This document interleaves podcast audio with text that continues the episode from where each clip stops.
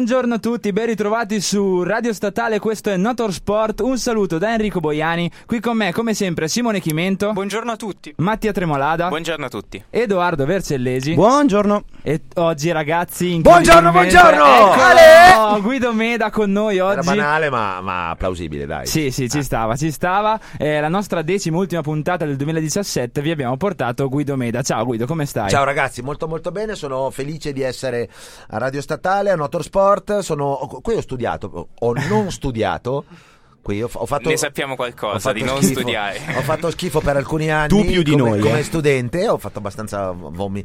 Eh, e sono venuto in moto oggi, sfruttando l'asfalto freddo per raffinare un po' la sensibilità. Bello, bello. Cosa stai facendo ultimamente che è finita la stagione? Eh, la gente pensa che quando finisce la stagione noi che di norma raccontiamo i motori facciamo una super vacanza di quattro mesi, invece non è assolutamente così, si prepara la prossima facendo le cose se vogliamo un po' noiose da ufficio, tipo i budget, eh, cambiare le sigle, le grafiche, i- si rinnovano i contratti ai talent, ai collaboratori, quindi ci sono le negoziazioni, c'è un sacco di roba mh, noiosa, quasi di back office o di management che però ci riempie le giornate in maniera interessante. E poi nel weekend invece sono stato a Tavuglia alla 100 per, km la, per la campioni 100, del Renzo, per la sì. 100 km, benissimo. Ehm, ti abbiamo visto di recente a X Factor, alla finale. E Cantavo ne- bene? Sì, sì, dai, hai fatto la tua porca figura. Noi ne approfittiamo lanciando appunto la canzone del vincitore di X Factor. Con cui ho vinto. Va bene. con cui hai vinto. Eh, questa è In the Name of Love di Lorenzo Licitra.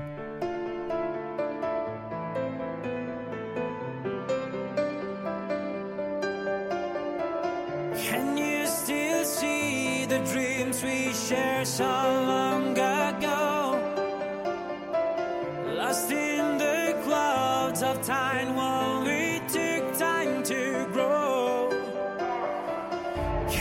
still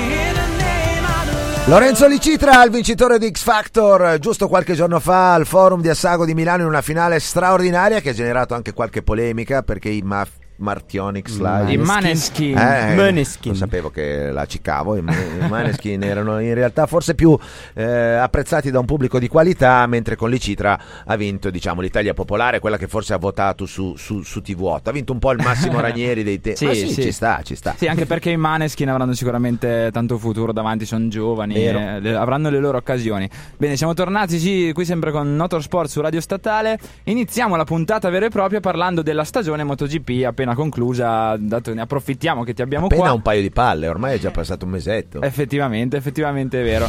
E tu che l'hai vissuta dall'interno, che l'hai commentata, che l'hai, che l'hai vista, Sì. cosa ne pensi? Che stagione è stata? Guarda, eh, da commentare è stata di- divertentissima, è stata piena di, di variabili, in qualche caso di, piena di follie e di colpi di scena.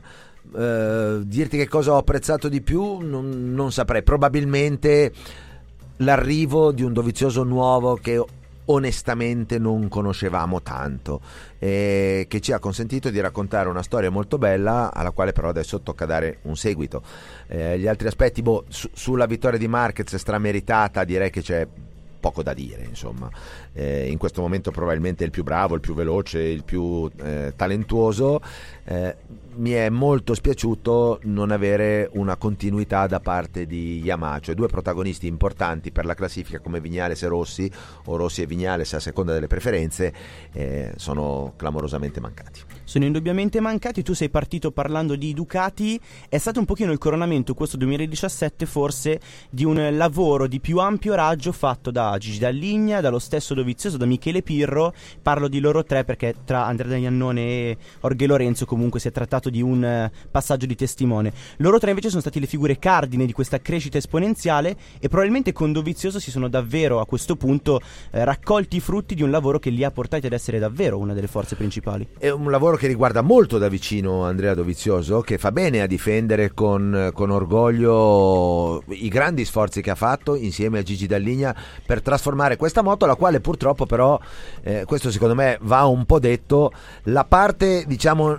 difettosa del proprio DNA ancora non l'ha eliminata, non l'ha risolta, no? c'è questa tendenza ad allargare la curva che forse è figlia di un motore molto lungo, è, un, è un tema che ancora non, non si è, non si è risolto, però sicuramente ha fatto degli enormi passi avanti. Manca una metà importante che è quella di Orge Lorenzo che secondo me è stato grandemente al di sotto delle aspettative con una crescita progressiva che però l'ha mantenuto comunque lontano dallo standard nel quale lui deve stare per, per capacità, per talento per blasone. Sì, da un certo punto di vista quest'annata di Dovizioso ha oscurato il primo anno di Lorenzo in Ducati, no? Quindi nessuno praticamente si aspettava questo Dovi, no? Da sei vittorie in campionato Sì. e fi- a giocarsela fino a Valencia, no? E quindi Lorenzo ha avuto certe gare in cui davvero cioè, è partito bene, era stato davanti, mi viene in mente con... Vai pure Verce. No, no, no, dopo volevo dire una Ok. cosa, mi, mi ricollegavo poi dopo al tuo discorso. Ok, perfetto. Eh, gare in cui partiva, stava molto davanti e poi si perdeva un po' durante il, comunque il corso del Gran Premio, no? Però ehm, questo primo anno di Lorenzo, ehm, diciamo, è stato quello che ci si poteva aspettare, no? Perché comunque il primo anno in Ducati è sempre un po' dif- difficoltoso per i piloti. Sì, non fosse che eh, poi dopo ci è, ci è stato ribadito che in realtà l'investimento dovrà fruttare dal 2018, ma eravamo tutti partiti, Lorenzo stesso, pensando che in realtà sarebbe andato bene anche il 2017. Ci avevano raccontato di una moto più facile. Pensa soltanto al test di Valencia di fine 2016, quando Lorenzo salì su quella moto e la guidava col gomito per terra. Era molto facile pensare che arrivando in Qatar sarebbe stato della partita Non da- sembrava una, una Ducati quasi. Ecco, eh, da subito. Poi in realtà qualche difficoltà l'ha, l'ha avuta e credo non sia stato facile anche per Lorenzo stesso tenere, come dire, tenere la calma, tenere la barra al centro. Quando hai uno che si chiama Andrea Dovizioso, che se- secondo i libri di storia non vale neanche la punta del tuo calzino, perché tu sei il grande Jorge Lorenzo che ha vinto 5 mondiali, che ti affetta in quel modo lì, deve essere anche difficile tenere no, il- l'equilibrio interiore, tenere tutto a posto, cosa che invece in Ducati sono riusciti a fare molto bene. Eh, ci è riuscito lui e ci è riuscita la Ducati, tanto di cappello. A titolo assolutamente personale, la stagione un po' in ombra di Lorenzo non si discosta molto da quello che io mi attendevo. Alla fine Ducati è sempre stato un oggetto misterioso, un po' particolare Mhm. e con un'anima molto diversa rispetto alle altre moto. Quindi un minimo di eh, scotto del rookie secondo me va sempre pagato e Lorenzo l'ha dimostrato quest'anno. Quello che penso è anche che però forse Lorenzo abbia potuto imparare, grazie a questa stagione un pochino di difficoltà, anche a fare un lavoro su se stesso, come dicevi giustamente tu, magari pur convinto di essere Orge Lorenzo, un campione di altissima caratura, però magari anche un minimo di umiltà in più, un attimino più di disponibilità a mettersi al lavoro, non lo so. Eh, disponibilità a mettersi al lavoro sicuramente molta. Io credo si debba fugare un luogo comune, cioè che quello perché non sarebbe storicamente giusto e non darebbe le risposte su quello che sta accadendo in Ducati mh, mentre viaggiano verso risultati molto importanti. Lì ci sono due entità molto differenti, distanti e indipendenti l'una dall'altra, Dovizioso e Lorenzo. Non pensate a due compagni di squadra uniti che si sentono compagni di squadra. No, Fortunatamente no. sono autenticamente individualisti. La bravura di Dalligna è quella di prendere il meglio dell'uno e dell'altro e di metterli insieme per offrire a entrambi una moto che vada bene all'uno e all'altro. Mm, però non mi lascerei tanto come dire ingannare da certe immagini se vogliamo un po' anche da libro cuore no? che abbiamo visto con Lorenzo molto bravo che è andato sotto il podio ad applaudire eh, Dovizioso questo ha fatto immagine ha fatto squadra per i tecnici e per chi la moto la deve progettare ma lui e Dovizioso restano due, due individualità molto indipendenti E insomma, che non si faranno Lorenzo- sconti Conoscendo bene la personalità di Lorenzo si sa che è uno che tende a stare sul suo, ecco. Eh, ma fa bene perché la sua storia è quella lì. È uno che ha vinto stando sul suo con l'ingombro di Valentino Rossi nel box.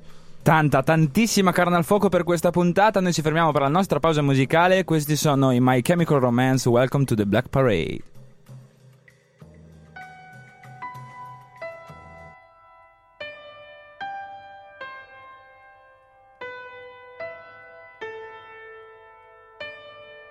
When I was a young boy, my father took me into the city to see a marching band. He said, Son, when you grow up, would you be the savior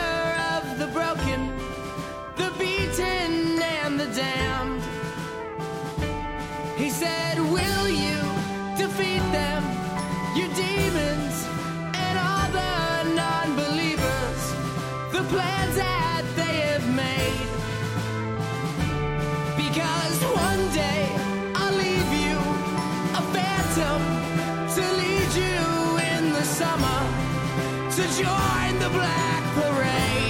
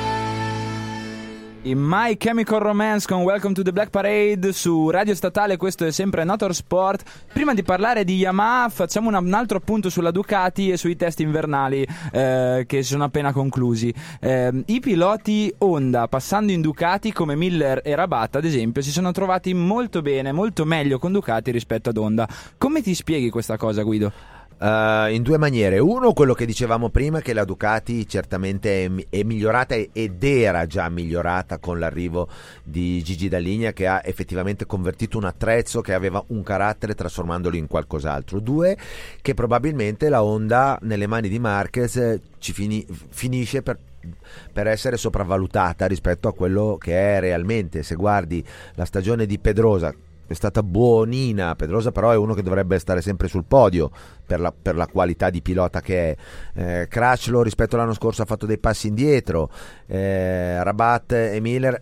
Miller non tanto, ma Rabat ha sempre sofferto molto. Il fatto che passando alla Ducati eh, siano andati forte mi fa pensare una cosa fondamentalmente, che Marquez con la Honda tra le mani fa la differenza e che farebbe la differenza anche se guidasse un phon o un calorifero in questo momento. Però questo non va a gettare dall'altra parte anche un'ombra sul personaggio Marquez, che sia una sorta di Stoner 2 Sì. che a livello di sviluppo della moto non sia il più affidabile, Sì, che guidi sopra bravo, i problemi? Bravo, è, è molto probabile, a lui va bene, va bene così, ma è vero che ha portato, come del resto era successo eh, con Stoner in Ducati, la Honda a prendere quella strada lì che va dietro a lui, eh, si allontana dagli altri e dai anche dai propri potenziali clienti. Insomma, la Honda, che storicamente era la moto che chiunque prendesse tra le mani riusciva a farla andare forte e bene, sentendosi eh, su- sulla moto di sempre, eh, non c'è più in questo momento. E ti dirò che perdendo Livio Suppo, eh, a vantaggio de- di un,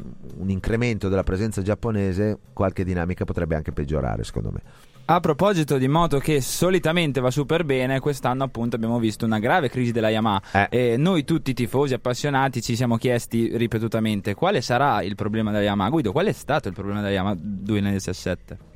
Eh, Secondo me è stato il problema che hanno avuto un po' tu- eh, allora, è chiaro che hanno qualche volta capita di ciccare il progetto. Eh, nel caso della Yamaha venivamo da un ciclo lunghissimo in cui la moto nata nel 2004, trasformandosi poco poco, poco poco, poco poco per volta e rimanendo più o meno sempre la stessa cosa, è arrivata al 2017 in cui cambiando poco poco rispetto al 2016 è sembrato un disastro. Qual è la novità? Due c'erano, du- du- due cose secondo me sul banco degli imputati. Uno, il motore, l'unica cosa che non puoi cambiare, che non potevano cambiare quest'anno. Coi telai potevano fare quello che volevano, con la ciclistica potevano fare quello che volevano, i motori erano piombati, eh, quello ti tenevi. Lì bastano delle inerzie, delle masse eh, rotanti, tipo le mannaie di un albero motore più pesanti dell'anno prima che ti sbilanciano la moto, le fanno consumare di più le gomme.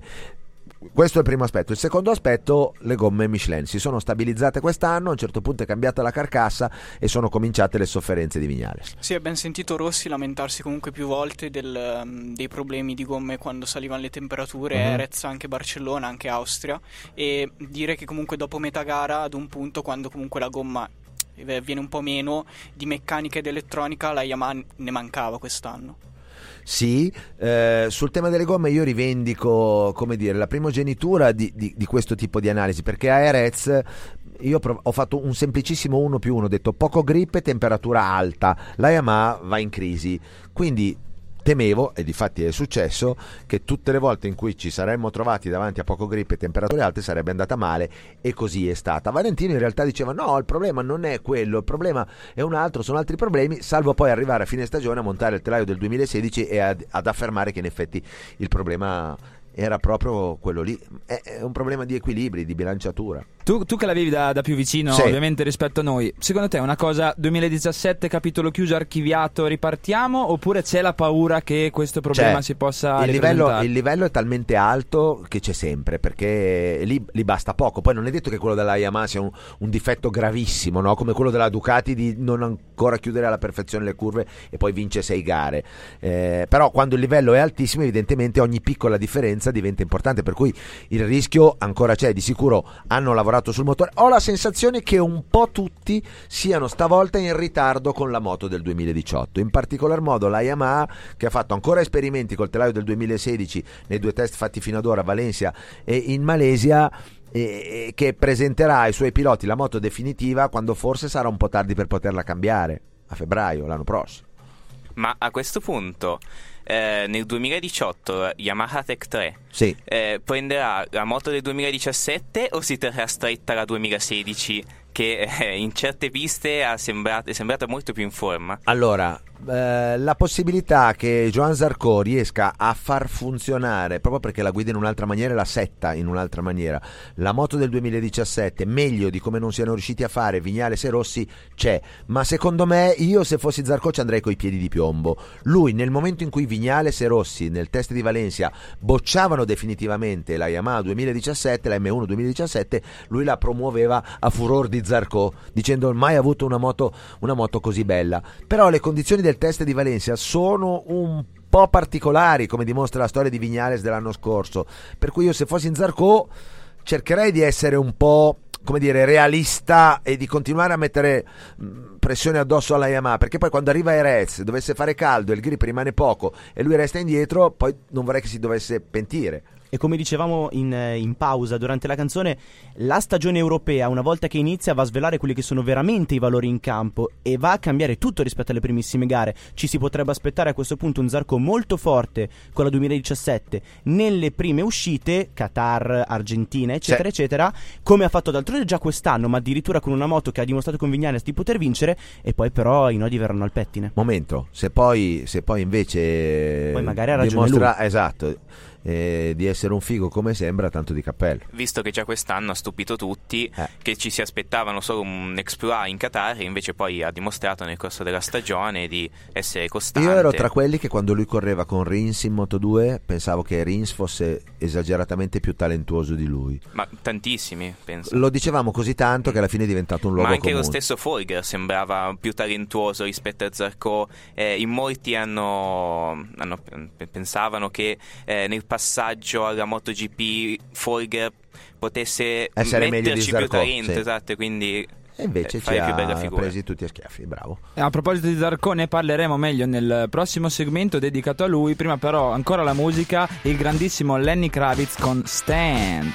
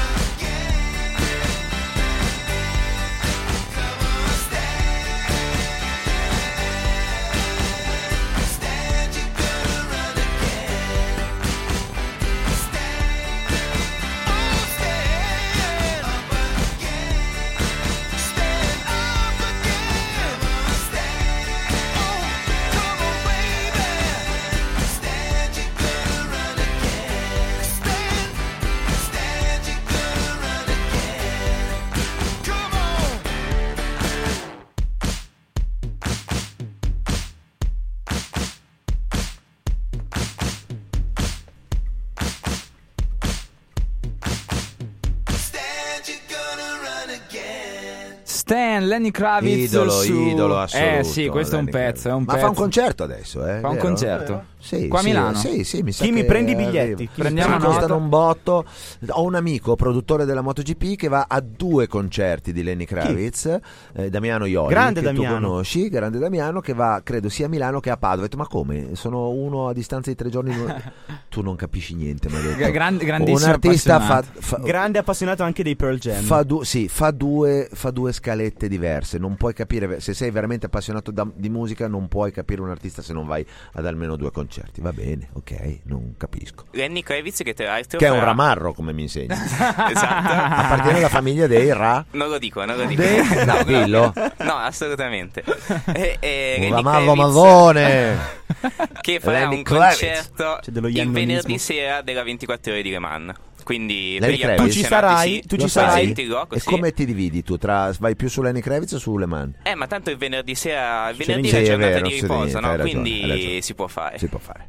Torniamo, torniamo un secondo serio e parliamo di Zarco partendo dalla dichiarazione di Valentino al rally di Monza che ha detto Zarco è il Verstappen. Rally Monza dove Valentino corre con la macchina truccata. Sì, ne abbiamo, già parlato, ne abbiamo già parlato settimana scorsa, sì, abbiamo fatto un po' di chiarimenti.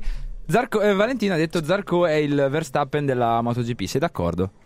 Un po' sì, assolutamente, pur essendo, oddio, più, pur essendo più maturo più sta- stagionato e più esperto, l'approccio che ha nei confronti della traiettoria della staccata e nella mancanza assoluta di timore reverenziale nei confronti dell'avversario che lo porta ogni tanto a strafare lo rende un po' il Verstappen della MotoGP. Anche se devo dire che mi sembra che globalmente in MotoGP i giovani arrivino un po' alla Verstappen, cioè che sia un po' cambiata la cultura, che sia un po' cambiato l'approccio, adesso senza tornare per forza al disastro di fine stagione del 2015, però l'arrivo di questo Marquez così arrembante, così sempre appeso ad un filo in tutto, ha spostato tanti parametri, compresi quelli del corpo a corpo che Zarco interpreta da pilota moderno. Poi questa era moderna con questo approccio così duro può piacere o no, ma di fatto sembra essere la nouvelle vague del motociclismo, dalla quale eh, Rossi, ma anche Capirossi con il quale parlo, un po' si dissociano, nel senso che poi non è che Valentino sia stato una ballerina o un tenero Certo, nella, certo. nella sua carriera come ci ricordiamo, no? Però eh, l'attacco cattivo cattivo magari te lo faceva all'ultimo giro o all'ultima curva. Il fatto che adesso ci siano dei piloti che forzano il sorpasso o entrano con cattiveria vera anche a metà gara ha un po' destabilizzato chi non è abituato a correre in quel modo lì. Il culmine è stato Phillip Island in cui c'è stata una corsa Tra lui e Iannone- cioè, in sì, otto meraviglioso. Iannone, Marquez, La eh, gamba di. Zarco. Giocavano a boccette. Ma, ma L'unica gamba di non si è risparmiato affatto. A metà corsa ha cominciato No. pure lui a rifilare qualche lui se, se, lui se, se il, se il gioco sa, si adegua, insomma, non, non avrebbe avuto una carriera lunga vent'anni se non fosse uno che si adegua al cambiamento degli stili, al cambiamento delle gomme, al cambiamento delle moto e al cambiamento degli avversari. Quindi quando eh, il livello del combattimento diventa più fisico, cioè, eh, credo sia anche un po' il segreto della sua longevità, essere capace di entrare nelle situazioni man mano che si presentano. Parlando invece di Zarco, Yes. nessuno si aspettava che potesse fare Quel così bene di primo anno. Quel ramarro di Zarco? Eh, Ramarro, par- parola ufficiale della puntata. Ok. Esatto, hashtag Ramarro se volete poi interagire con noi. Nessuno si aspettava che potesse andare così forte, tanto che nonostante i due mondiali vinti in Moto 2 si pensava che Folger potesse essere un pochino più pronto Yes. a passare su una MotoGP.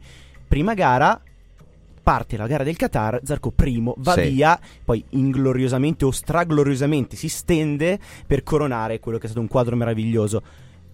Cos'ha di speciale quest'uomo che ricordiamo ha anche una componente psicologica molto particolare con il suo coach storico che lo aiuta. Viene da un altro, lui viene da un, altro, da un altro pianeta, anche di Marquez si dice viene da un altro pianeta, ma inteso in un altro senso perché guida da extraterrestre. Zarco eh, È che, l'intelligenza che canta del- e suona Brassin, eh, che non è necessariamente da considerare simpatico, affascinante, perché per certi versi in quell'ambiente lì è un po' una mosca bianca, no? tanto da poter addirittura risultare un po' noioso per quanto è sempre riflessivo e cerca di essere profondo ed essenziale nelle sue eh, riflessioni. Mm, credo che il, il suo segreto stia in un modo di guidare che però è ha a che fare con la sua natura, ha una delicatezza nella gestione del gas e della gomma che alla fine lo porta oltre ad, un- ad una... ve- Ecco, forse è più costruito sulla velocità e, e sul- sull'equilibrio mentale che non sul- sul- sull'utilizzo de- del mezzo che ha. Quello invece credo che faccia parte del suo patrimonio naturale. La presenza di uno Zarco così forte, però, secondo me, e tu hai parlato giustamente di un fattore di guida, che Sì. un po' è una parte naturale. Però secondo me, al di là di Marquez che viene da un altro pianeta, nel senso che hai giustamente detto tu, ma uno Zarco che arriva così pronto alla MotoGP, Mm. rivaluta un po', fa rivalutare un pochino la Moto 2 come categoria Di brutto. effettivamente formativa, Sì. al di là dell'elettronica. Sì, se- secondo me tantissimo. Ha un solo limite la, la Moto 2. Che non c'è un'identità di marca, che non puoi parlare della Suzuki, della Yamaha, della Ducati, perché sono tutte Calex, Suter, SBS, eh, FTP, Ramarro, eh, marche che non, che non ti fanno battere il cuore, no? Eh, però se tu pensi al peso di una Moto 2 che è simile a quello di una MotoGP, c'è una differenza di 5 kg, eh, fa sì che sia davvero propedeutica, ad esempio nella gestione delle inerzie e delle masse eh, in curva, in, in staccata, il motore eh, è quattro tempi, poi chiaro è, è molto meno potente, però diventa una categoria propedeutica. Hai ragione tu, al netto dell'elettronica che là non c'è. A proposito di Moto2, nel prossimo segmento andremo a parlare dei rookie della Moto2. Prima però questa bellissima canzone dei Placebo, Special K.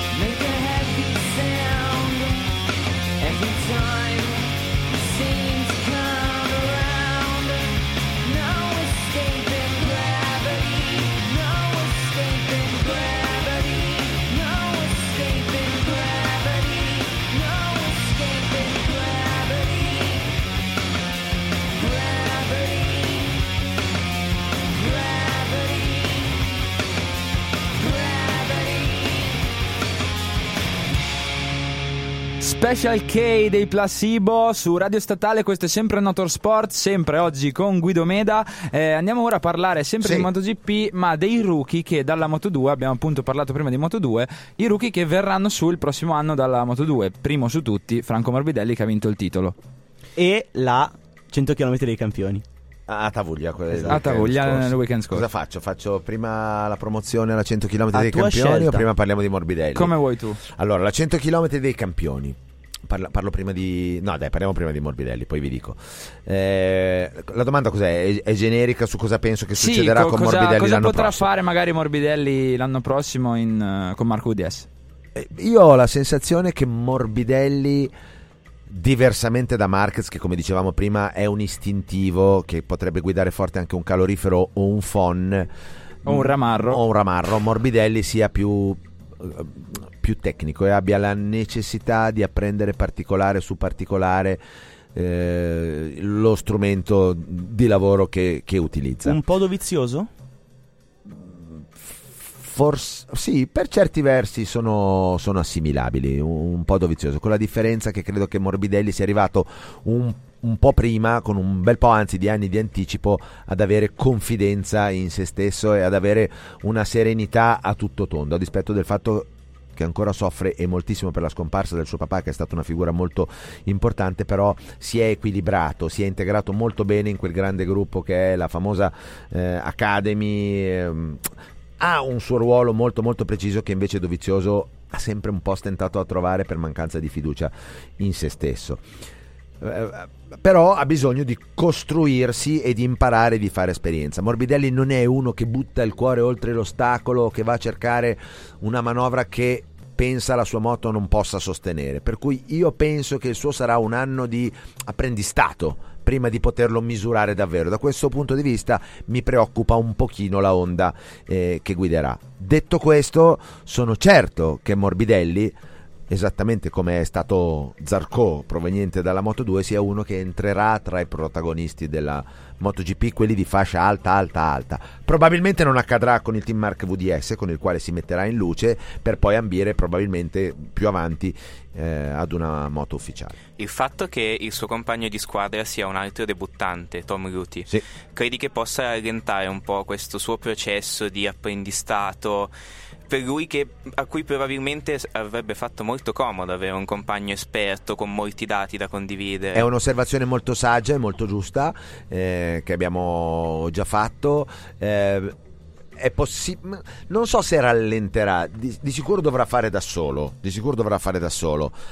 Ti ricordo un caso abbastanza eclatante di pilota che ha fatto più o meno la, la stessa cosa, Marco Simoncelli, quando decise di portare in MotoGP quella che era stata la sua squadra in 250, trasferendo eh, un sacco di tecnici in un mondo che non conoscevano. Però sono quei, quei tipi di personalità che sono disposti a rinunciare a qualcosa in un anno per raccogliere nell'anno successivo. Per cui sì, forse un pilota esperto accanto un po' eh, gli mancherà, ma ci saprà mettere dell'altro. Morbidelli campione Moto2 e campione anche della 100 km dei campioni. In coppia con Mattia Pasini. In coppia con Mattia Pasini. La cosa spaventosa, secondo me, vedendoli dal vivo, ehm, commentandoli per Skype per, per, questo, per queste due ore che andranno in onda sul, sulla 100 km dei campioni, il 24 dicembre su Sky Sport MotoGP alle 21.15 Vigilia di Natale. vigilia di Natale e il giorno di Natale su Sky Sport 2 e poi a Nastro in replica sul canale della MotoGP per tutte le vacanze la cosa che mi ha colpito di più è che questi si sono fatti 100 km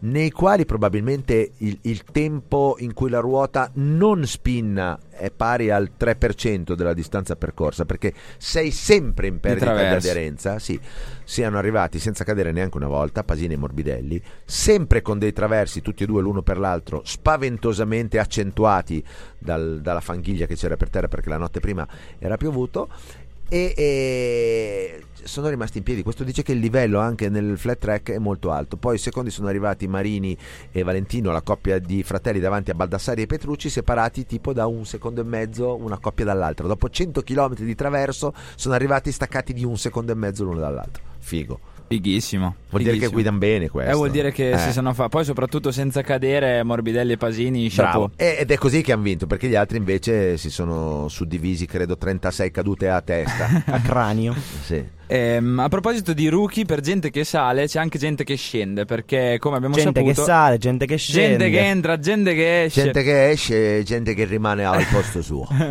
eh, Lowe's e Barberà sono scesi di categoria. Cosa ne pensi insomma di questi due piloti che fanno un bagno di umiltà mh, volendo e, E anche- tornano? anche- Chi costretto però. Anche non Costretto. volendo qualcuno è, insomma, diciamo che Lowe's eh, onestamente quest'anno e qui si può aprire un capitolo aprile perché secondo me resta un po' un oggetto del mistero, eh. Lo è, lo è. Cioè, Redding ci è salito e ha fatto fatica. Lowe's, che non è un fesso, è un buonissimo pilota, è più le volte che era in terra che non quelle che era in piedi. E Spargarò l'ha fatta funzionare fino ad arrivare, credo, a beccarci dei sesti posti, no? Sì, forse anche a fare quinto. quarto in griglia, no? Sì, Forse, sì, sì. quinto, forse quinto no. Però è vero, proprio Vabbè. come Lowe's è stato anche molto per terra anche lui. Cioè, secondo me è una cosa che va tenuta Eh. in considerazione. Per farla andare forte, comunque, serve ancora un po' di cuore oltre l'ostacolo. Forse è questo che ancora Aprile deve.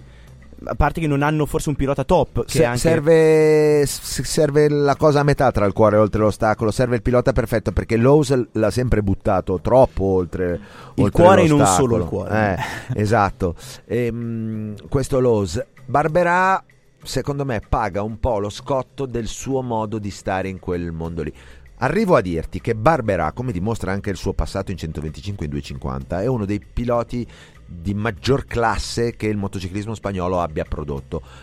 In MotoGP questa cosa è sfuggita, si è dimenticata, si è persa. Perché purtroppo ah, gli voglio bene, e lo dico con l'affetto di un fratello maggiore, c'ha questa testaccia di cavolo. Per cui lui un po' si impegna e un po' no, un po', tra- un po' di cose le trascura, cioè non ci mette la testa in maniera iper professionale come fanno gli altri. Per cui si vede che sta bene così, non puoi fargliene una colpa. Però in quella categoria lì, la MotoGP, dove per raccogliere devi dare il 110% anche quando sei giù dalla moto, lui che se la prende un po' più comodo, a un certo punto gli arriva il conto e torna indietro. Si può anche dire che non ha mai avuto una chance con una moto ufficiale, con un team particolarmente eh, di, di livello particolarmente elevato, che può essere una scusante, ma anche una conseguenza di questo aspetto caratteriale. che Neanche Miller però ce l'ha avuta eppure quest'anno ha fatto una bellissima stagione. Vero anche questo. Eh. Verissimo, verissimo. Archiviamo in grosso modo la- l'argomento. Barberà? L'argomento Che sarebbe da far dire a Tremolada. Vai, Tremo. No, grazie. Dai, neanche Barberà. No, grazie a te. Dai, dai, Tremo, sparalo un Barberà. Barberà. Barberà. Detto sei bello. Bellissimo, bellissimo. Questo qua, guarda, Vi, vi odio tutti. te lo dico da vecchio trombone che parla nel microfono. La tua è una bella R. Grazie. Non è una R di cui ti devi vergognare, è una R che fa personalità. Questa la metto come suoneria. Grazie. No, però è vero, è una R che fa personalità, che dà, dà forza a quello che sarà il tuo personaggio. È un vezzo. Sì. Mentre invece è massacrante, poverino, la R di Giovanni Zamagni. Allora Zam. lì sì, lì deve fare dell'autoironia. Zamagni, La Zamagni che abbiamo buona. incontrato al Motoclub con il dottor Esatto. Costa, De Angelis e Manuel Posali. Non divaghiamo oltre, torniamo con la musica. Questa è La vita com'è di Max Gazzè. Pilota.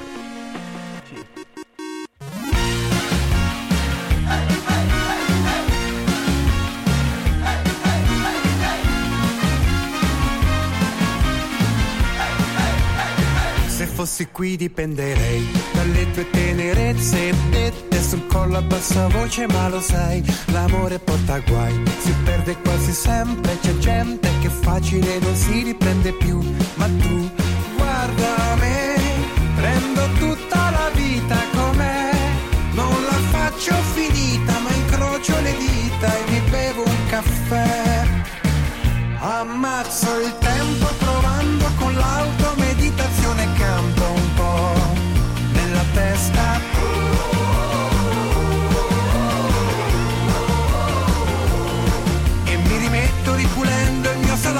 dal terribile ricordo che resta di te.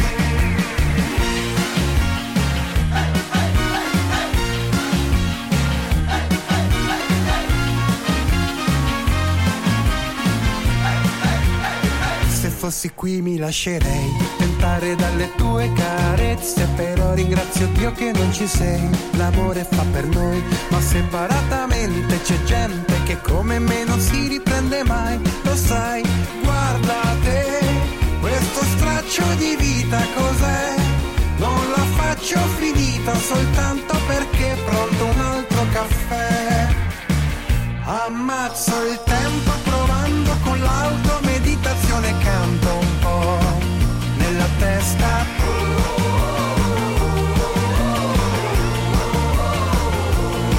E mi rilasso finché non avrò più addosso quel terribile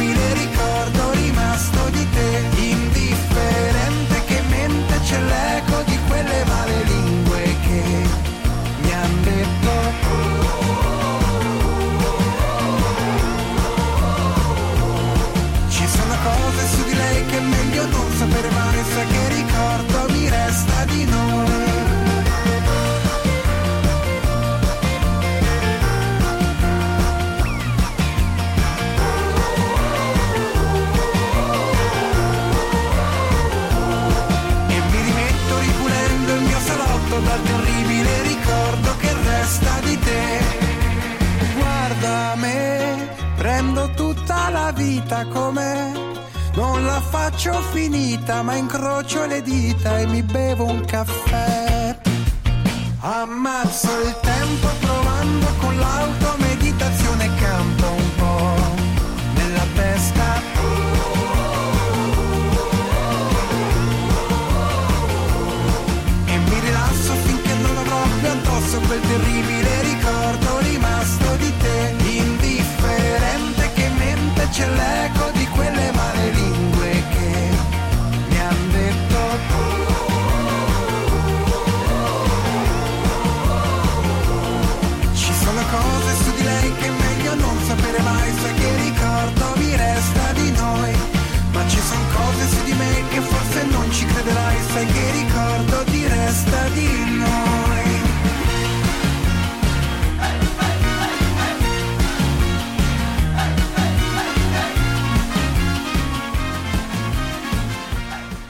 La vita come Max Gazzè su Radio Statale, Pilota, questo eh. è Notor Sport Pilota che è venuto anche da te ospite a... Oh, beh, già sapevo, no, de- de- dei suoi trascorsi col volante tra le mani.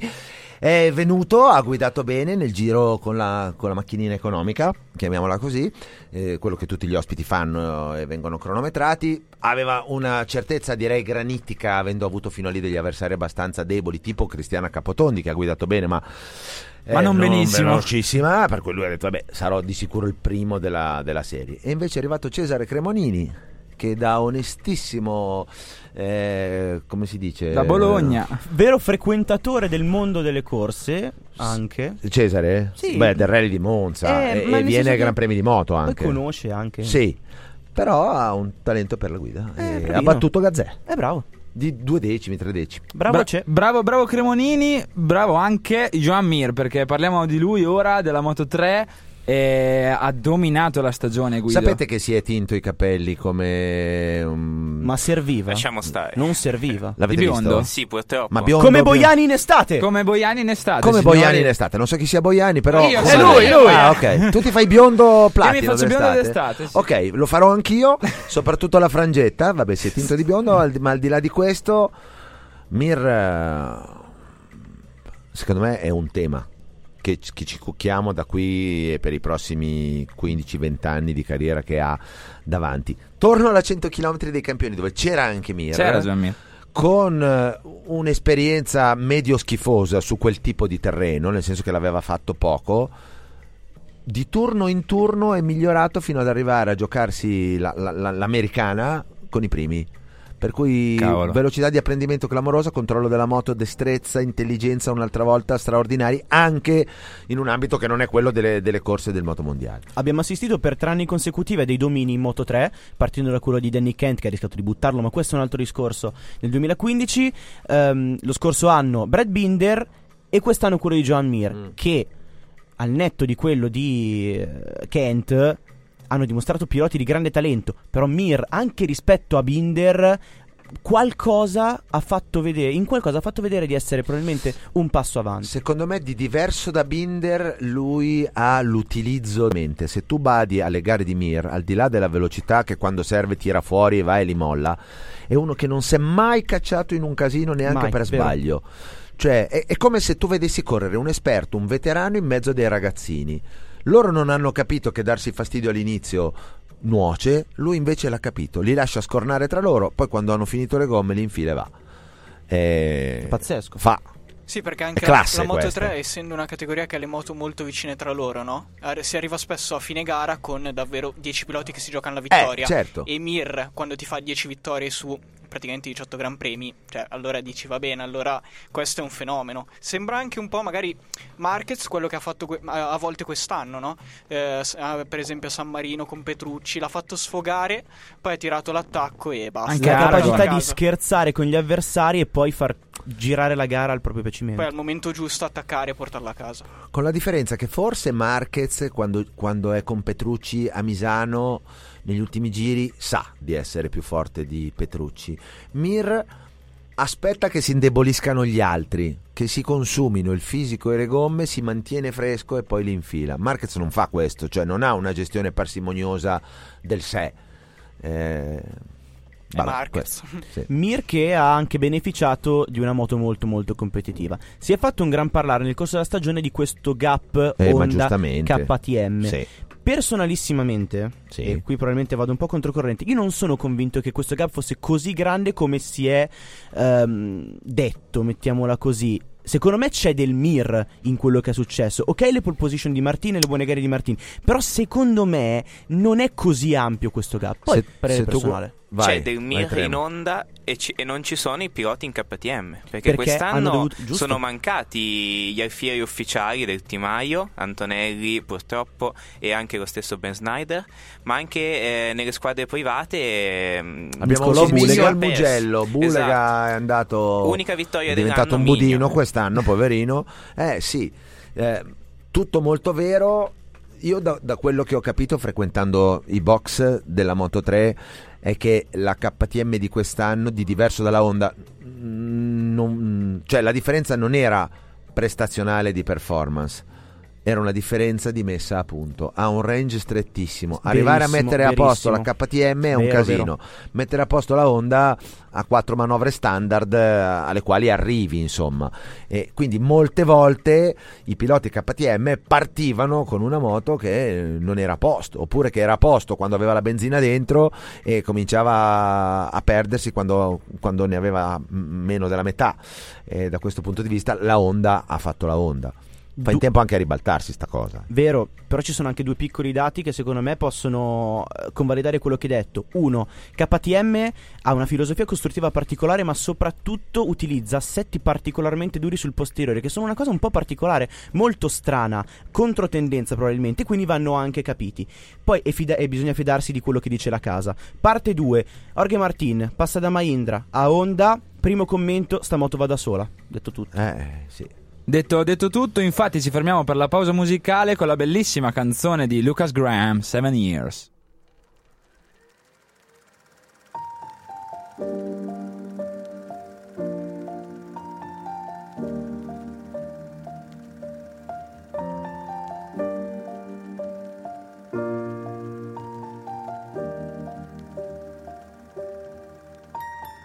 Once I was seven years old, my mama told me, Go make yourself some friends or you'll be lonely. Once I was seven years old.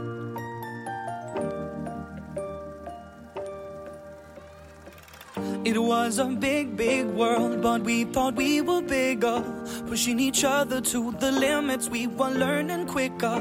By 11, smoking herb and drinking burning liquor. Never rich, so we were out to make that steady figure. Once I was 11 years old, my daddy told me, Go get yourself a wife or you'll be lonely. Once I was 11 years old.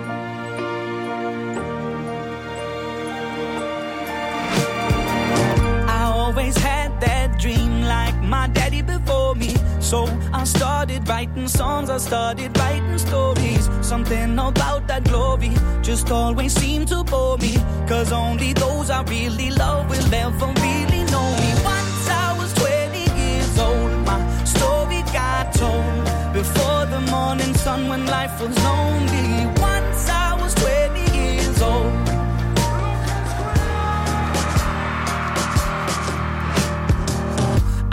Only see my goals. I don't believe in failure. Cause I know the smallest voices, they can make it major. I got my boys with me, at least those in favor. And if we don't meet before I leave, I hope I'll see you later. Once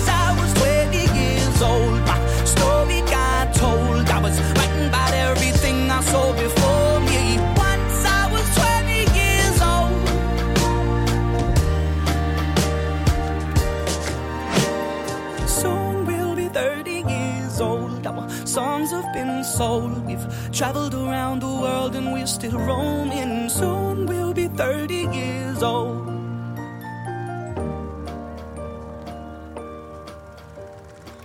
I'm still learning about life. My woman brought children for me, so I can sing them all my songs and I can tell them stories. Most of my boys are with me, some are still out seeking glory, and some I had to leave behind. My brother, I'm still sorry. Soon I'll be 60 years old. My daddy got 61. Remember life, and then your life becomes a better one. I made a man so happy when I wrote a letter once. I hope my children come and visit once or twice a month. Soon I'll be 60 years old. Will I think the world is cold? Or will I have a lot of children who can bore me? Soon I'll be 60 years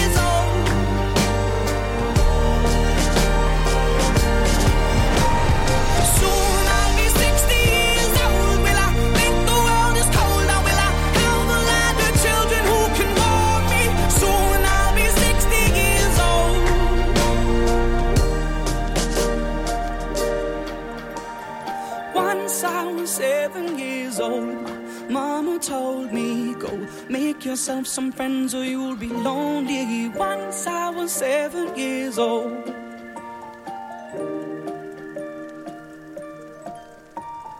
Once I was seven years old. Seven Years, Lucas Graham su Radio Statale, questo è Notor Sport, siamo sempre qua con eh, Guido Meda. Adesso Guido, infatti ne approfittiamo per Sì. parlare un po' di te, con te, della tua professione da buoni studenti di scienze della Dai, comunicazione. ah. E volevamo insomma chiederti curiosità, insomma iniziando in maniera molto molto generale, cos'è il bello, qual è il bello e il brutto del telecronista? De- del telecronista o del giornalista televisivo? Del telecronista delle moto direi che di brutto non c'è. Il brutto l'hanno portato, se vuoi, i social network, per cui ti ritrovi, se sei un telecronista affermato, un personaggio pubblico, a volte ti ritrovi magari... eh, mm, guarda, arrivo a dire bersaglio su due fronti. Quello dell'idolatria, dove la gente esagera nell'incensarti e nell'amarti, eh, nel viverti come riferimento e nella cattiveria, dicendo, facendoti bersaglio molte spo- volte di, di calunnie eh, veramente gratuite. Ecco. Però si tratta di avere 50 anni, anzi 51 come me, perché la maturità e il buonsenso prendano il sopravvento e, e facciano sì che si riesca a considerare quello dei social un ambito in cui la vita non è reale, no? Cioè la vita reale Certo. è un'altra cosa. Eh, io credo di aver avuto molta fortuna, lo dico con, con umiltà. Cioè, non, non mi faccio i complimenti da solo. Io ho cominciato a fare eh, questo mestiere in un momento che era molto, molto favorevole per il mercato del lavoro nel giornalismo. Era la metà degli anni 80, eravamo in pieno craxismo, eh, tutte le aziende funzionavano bene, l'editoria era un trionfo e io ero un, uno giovane di anni 21 che ha trovato un posto di lavoro, non dico schioccando un dito, ma facendo vedere di avere un po' di talento, ci ho messo veramente poco, per cui devo veramente ringraziare il Signore di avermi off- offerto un canale di accesso così semplice, cosa che per voi oggi non è altrettanto Lo sappiamo altrettanto bene. semplice. Il bello è non è necessariamente girare il mondo, noi abbiamo un modo di girare il mondo che è abbastanza monotono e noioso, ripetitivo e meccanico in termini di viaggio proprio cioè, andiamo sempre negli stessi posti e viviamo gli autodromi, non siamo dei, dei turisti che vanno che In vanno, vacanza. che vanno invidiati per questo. Possiamo essere invidiati, questo sì, per il fatto che viviamo da dentro il mondo delle corse. E poi a me del mestiere del telecronista piace l'essenza, a me piace raccontare. Sono uno con una visione poco sacrale del mestiere del giornalista, non sono un cacciatore o un inseguitore di scoop per indole, anzi sono uno che tendenzialmente quando ha lo scoop valuta bene se, se fa male al prossimo oppure no. Molte volte avevo delle notizie in mano che non ho dato per non nuocere Ah, a- a, degli esseri umani a cui volevo bene. Dal punto di vista deontologico probabilmente ho sbagliato, dal punto di vista umano ero certo di fare bene perché il male che avrei fatto a, a quella persona sarebbe stato spropositato rispetto a quello che magari gli era capitato. Adesso non, non faccio casi specifici. Vorrei chiederti una cosa da, posso dire, pa- papà a figlio in un certo Sì. senso, se mi posso permettere, Sì, sì. no?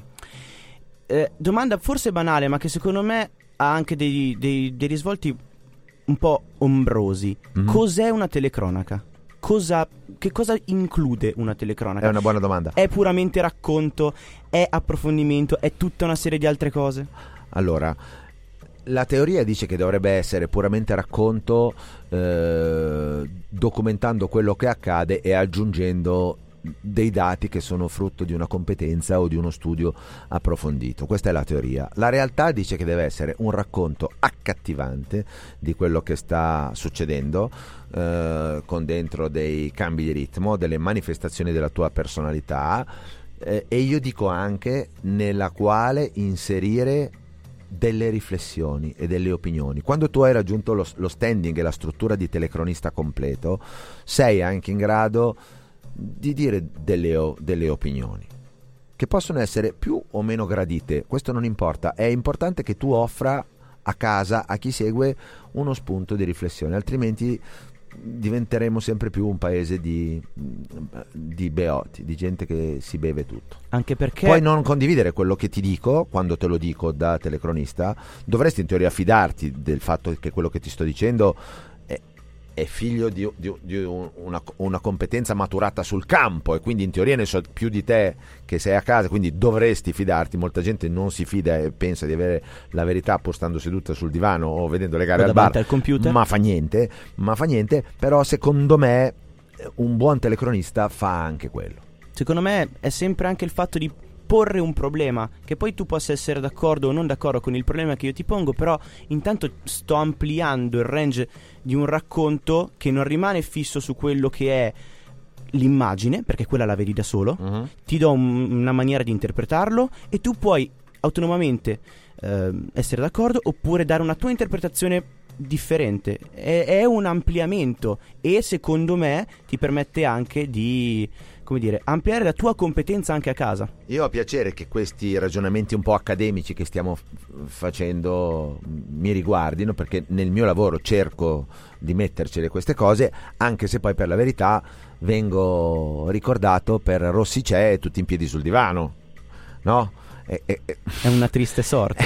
è una triste sorte. ecco oppure perché le riflessioni che faccio sono orientate e faziose pro Valentino no? il che per certi versi è vero, nel senso che io ho un, un debole per chi mi ha consentito di vivere un'era da raccontatore che è stata straordinaria. E perché la relazione di Rossi con noi della televisione è sempre stata oggettivamente straordinariamente buona. Ma questo non significa assolutamente, cosa che invece alcuni mi attribuiscono, ma il mondo è bello perché vario, che io intenda mancare di rispetto agli altri, no?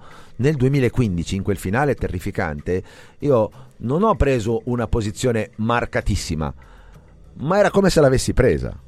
Sì, Però sì, insomma, ma fa parte del gioco. Qua- nel momento in cui diventi uno noto, ti cucchi anche gli oneri oltre agli onori. Ti è stato costruito intorno una figura che non ti appartiene del tutto, ma, Ma in quanto personaggio nel bene e nel male, nel senso che gli haters me la costruiscono, che sono pochi ma molto rumorosi, e me la da, da- da, come dire, assoggettato, schiavo, servo di un padrone che non ho.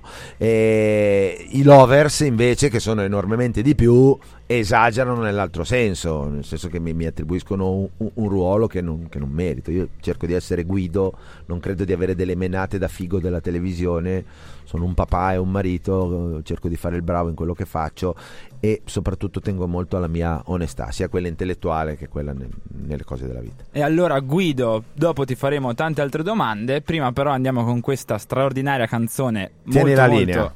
Tieni la botta, tieni botta, tieni, Tieni la botta, linea. tieni botta. botta, tieni bo- Questo è un omaggio ai tieni- vecchi, eh. È un omaggio appunto alle persone di un'altra epoca, possiamo dire. Eh, tieni botta, hold the line Era di- difficile da ballare questa, dei Toto. dei Toto. È tosta, sì.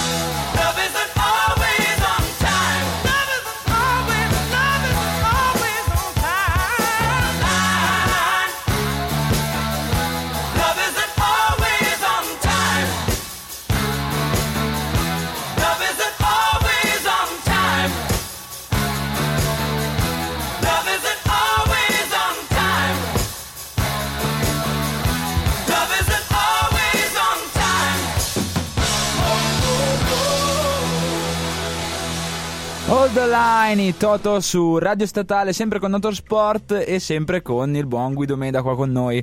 Avevo una domanda molto personale io Vai. per te. Eh, tu hai cambiato due o tre spalle nel corso degli anni, prima Forse Mediaset. anche quattro o eh, cinque. forse- sì, Sì, con le Ranieri più qua. diciamo Ranieri, Temporali, Biaggi, Reggiani, Capirossi, Sanchio. Sanchini, sei. le più diciamo importanti sono state Reggiani e appunto adesso Sanchini. Sanchio. Sì. Cosa cambia, senza dire preferenze o chi è meglio o peggio, cosa cambia tra loro due e nel tuo modo di approcciare una telecronaca con l'uno e con l'altro? Ok, allora un po' ti devi tarare sul compagno di, di cabina che hai.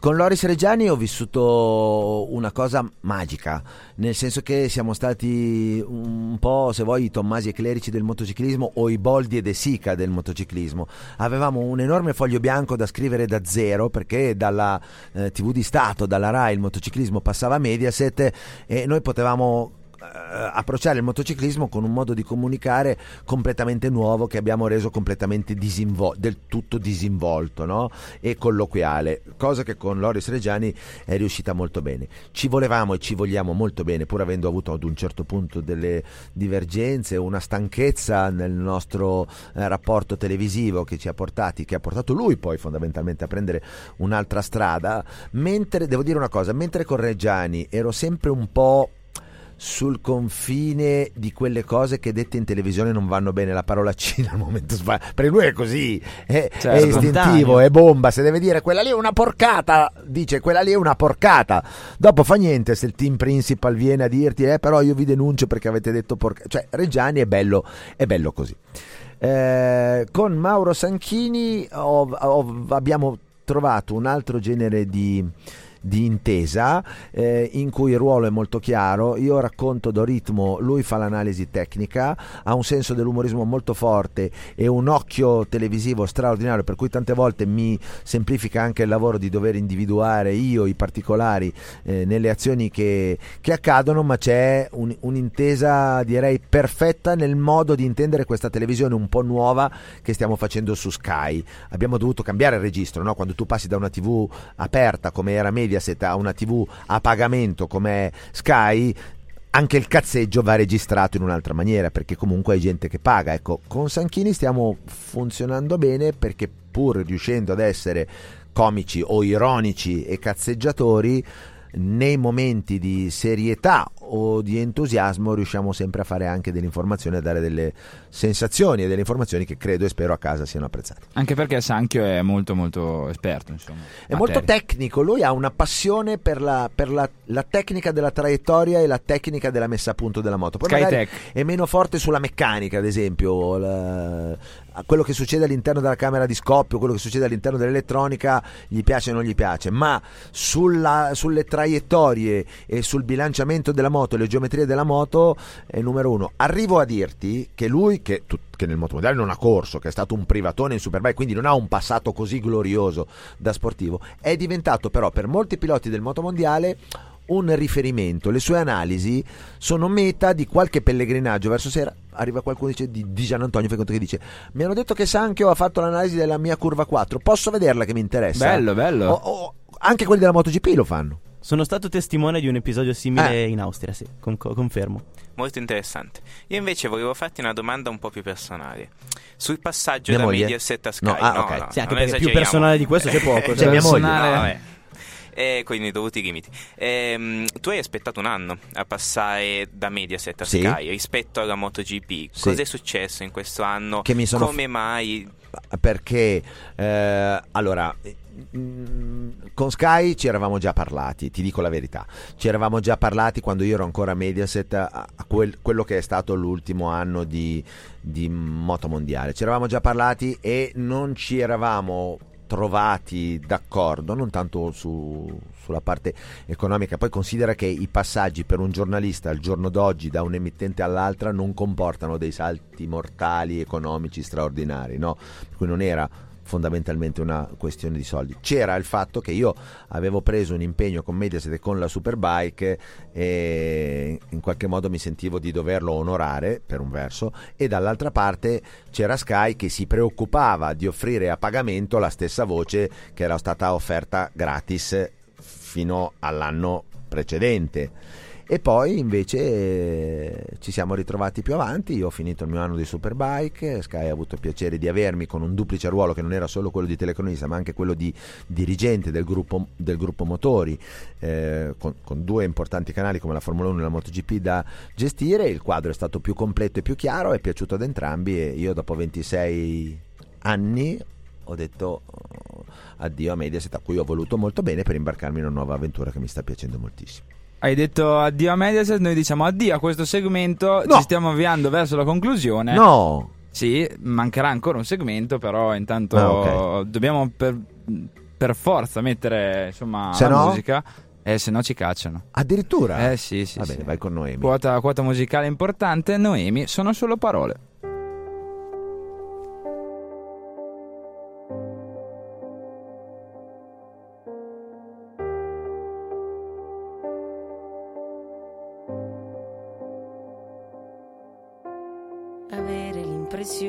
Restare sempre al punto di partenza e chiudere la porta per lasciare il mondo fuori dalla stanza. Considerare che sei la ragione per cui io vivo. Questo è o non è amore. Cercare un equilibrio che svanisce ogni volta che parliamo. E fingersi felici di una vita che non è come vogliamo. E poi lasciare che la nostalgia passi da sola. E prenderti le mani e dirti ancora. Sono solo parole, sono solo parole, sono solo parole, le nostre sono solo parole.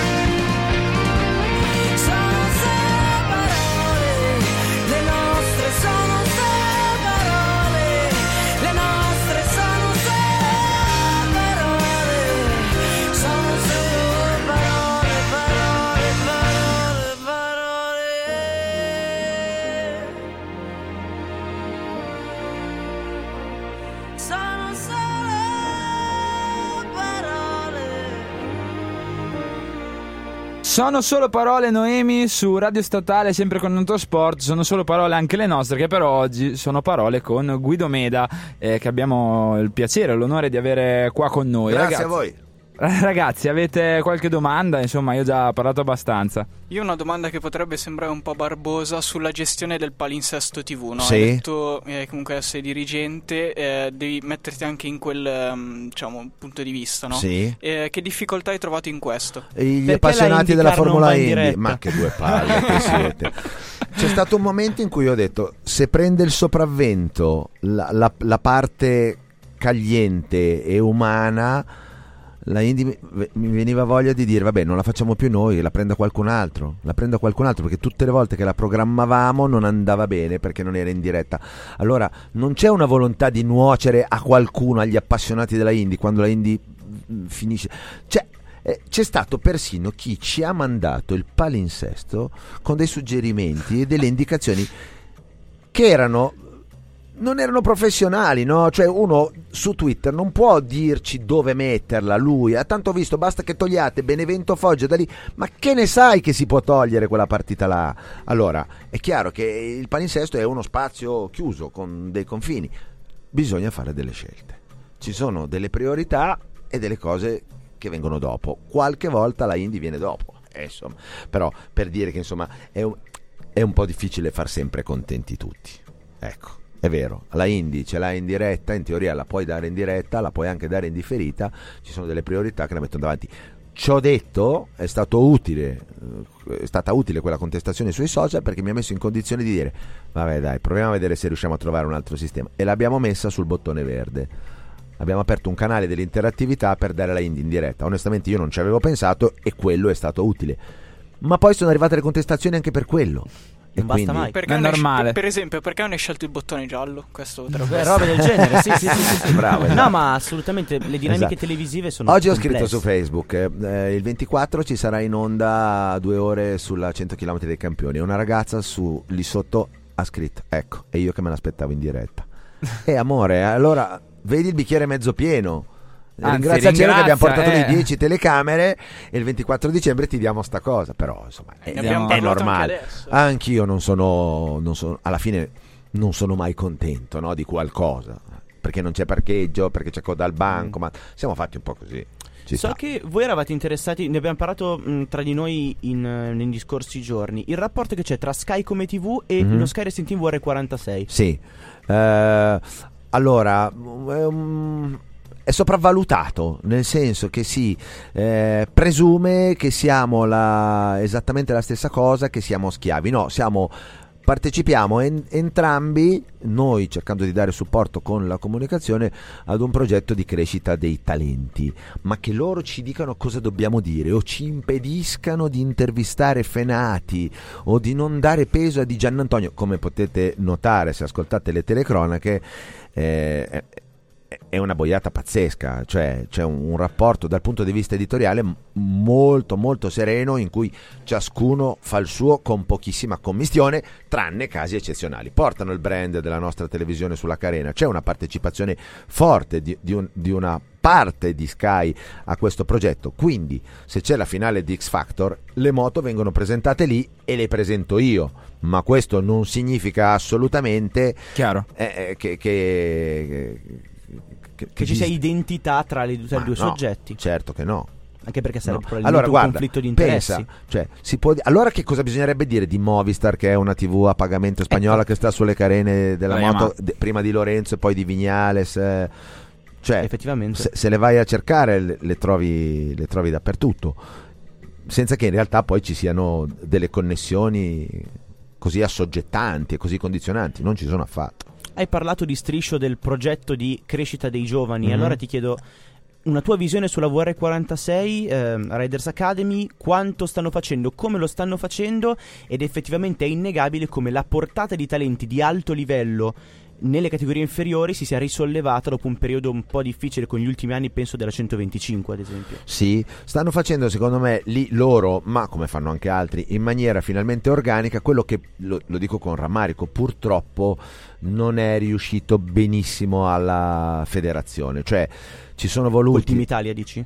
Anche, sì, un po' in generale, cioè ci sono voluti eh, ci sono volute le iniziative private, i team privati e i soldi privati per riaccendere un meccanismo che riattivasse un eh, vivaio. Allora, poi Rossi è evidentemente strutturato per il blasone, per la disponibilità economica che ha e anche secondo me molto per mentalità, cioè lui è uno che mh, con gioia si circonda di, di giovani e cerca di tirar fuori il meglio laddove vede che c'è del talento, perché non è che entri se sei uno qualsiasi, no? e, e entri se, se- se vedono in te che ci sono delle, delle potenzialità, ma eh, adesso per andare su, su- lo stesso team Gresini lavora bene adesso con i giovani, gli stessi Cecchini lavorano bene con, con i giovani. Direi che c'è un risveglio del, del movimento italiano che sta trovando probabilmente non nelle categorie pesanti ma nelle categorie leggere un aiuto abbastanza anche nel CIV. Perfetto, perfetto. Eh, noi purtroppo saremo qua anche a parlare ore e ore con te Guido, ma dobbiamo appunto tornare come sempre alla musica con l'ultima canzone della nostra trasmissione del 2017. Ne approfittiamo per farvi tantissimi auguri di buon Natale, buone feste, dopo ci salutiamo anche meglio e come non farlo se non con il grandissimo, irreprensibile, citando Aldo Giovanni e Giacomo, Michael Bublé, Ah, l'irreprensibile Bublé. Ciao a tutti. Cold December Night.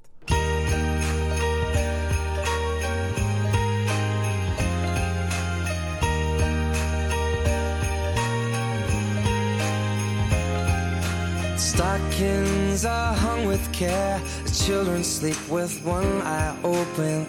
Well, now there's more than toys at stake. Cause I'm older now, but not done hoping.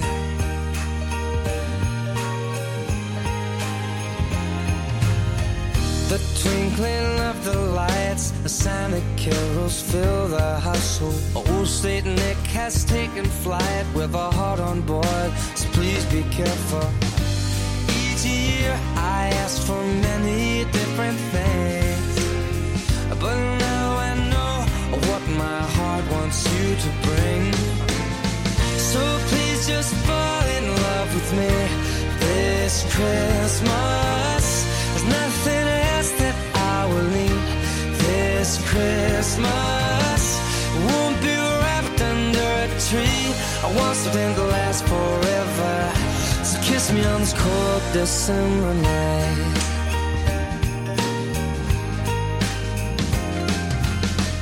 A tree that smells of pine, a house that's filled with joy and laughter. The mistletoe says stand in line, loneliness is what I've captured. Oh, but this evening can be a holy night. It's cozy on up by the fireplace and dim those Christmas lights. So please just fall in love with me this Christmas. Nothing else that you will need this Christmas. I won't be wrapped under a tree. I want something to last forever. So kiss me on this cold December night.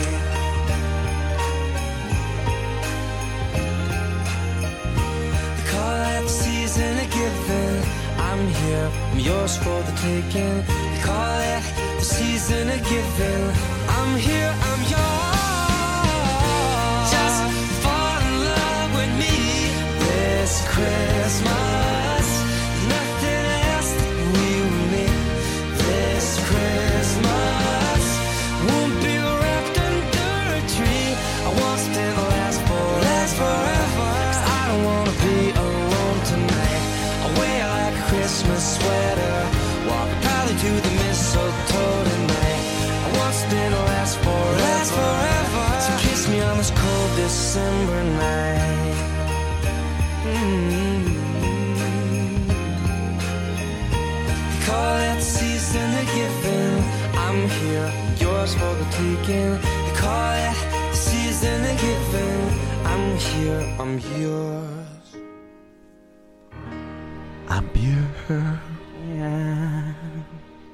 December Night, Michael Bublé con, su Notorsport, sempre su Radio Statale. Siamo giunti in chiusura, ragazzi, purtroppo, perché staremo qua fino a domattina a parlare di motorsport. Soprattutto staremo qui fino a domattina a parlare con Guido Meda. Devo tornare a Eh, Sky io. Eh, lo sappiamo, lo sappiamo. E, mm, ti salutiamo e ti ringraziamo. Speriamo che tu abbia passato un'ora e mezza piacevole qua con noi. Da ripetere, volentieri. Benissimo, quando vuoi noi siamo qua. Abbiamo sentito il cuore di Boiani Sì, battere per esatto, perché quel da ripetere. No, no, da, da- da ripetere, volen- davvero, volentieri. Guarda, per noi che facciamo la televisione, conoscere la realtà di chi ci guarda, nella fattispecie il futuro o presente spender, quello che fa il nostro abbonamento, eh, la, la vostra fascia d'età è importantissima.